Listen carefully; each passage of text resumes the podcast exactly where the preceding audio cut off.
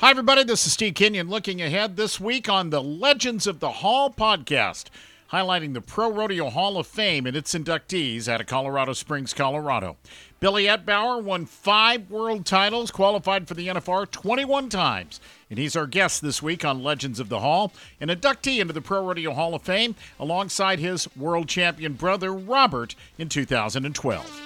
The family, you know, between Robert and Danny and Craig, uh, you know, all rodeoing together like that. You know, I mean, it's you, you know, we we all just absolutely loved what we were doing, you know, and and everybody was everybody's family, let alone fans and friends, you know, were behind you 110 percent, and you you you know you just couldn't ask for a uh, for a, a better, more fun life than to do what you love to do and be able to make a living doing it. Our complete interview with Billy Etbauer airs on the Legends of the Hall podcast, which drops on Wednesday. 8SecondsMedia.com. Brought to you by Wrangler.